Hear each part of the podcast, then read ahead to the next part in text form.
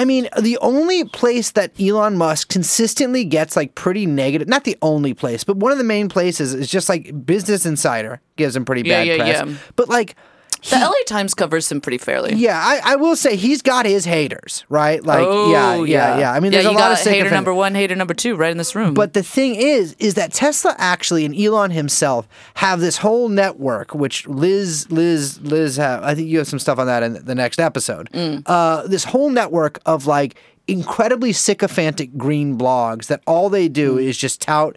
He, not only his like latest quote inventions, right. but also like will will basically rebut any article that's against Tesla Absolutely. or uh, Elon for him. I would say I just for the as a note, it's not green blog. I would say that they're um, like stock pushers. Yeah, and what they're doing is basically obviously. Illegal. Yeah, yeah, yeah, yeah. yeah. I will say uh, I do have some ratings for some journalists. Mm, okay, uh, let's and, go. Well, I just want to congratulate uh, honestly some coworkers of our Call Her Daddy on their new Spotify deal.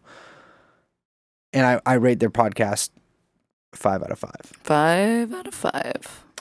Um, but yeah, I mean, he's he's a bullshit. I mean, we got the robot taxis. We got the fucking SpaceX making the ventilators. Yeah. I mean, yeah, his little submarine. The man's a moron. It, yeah, it's an incredible, incredible skill that he really does. I mean, it pops up throughout his life. Here's the thing, though.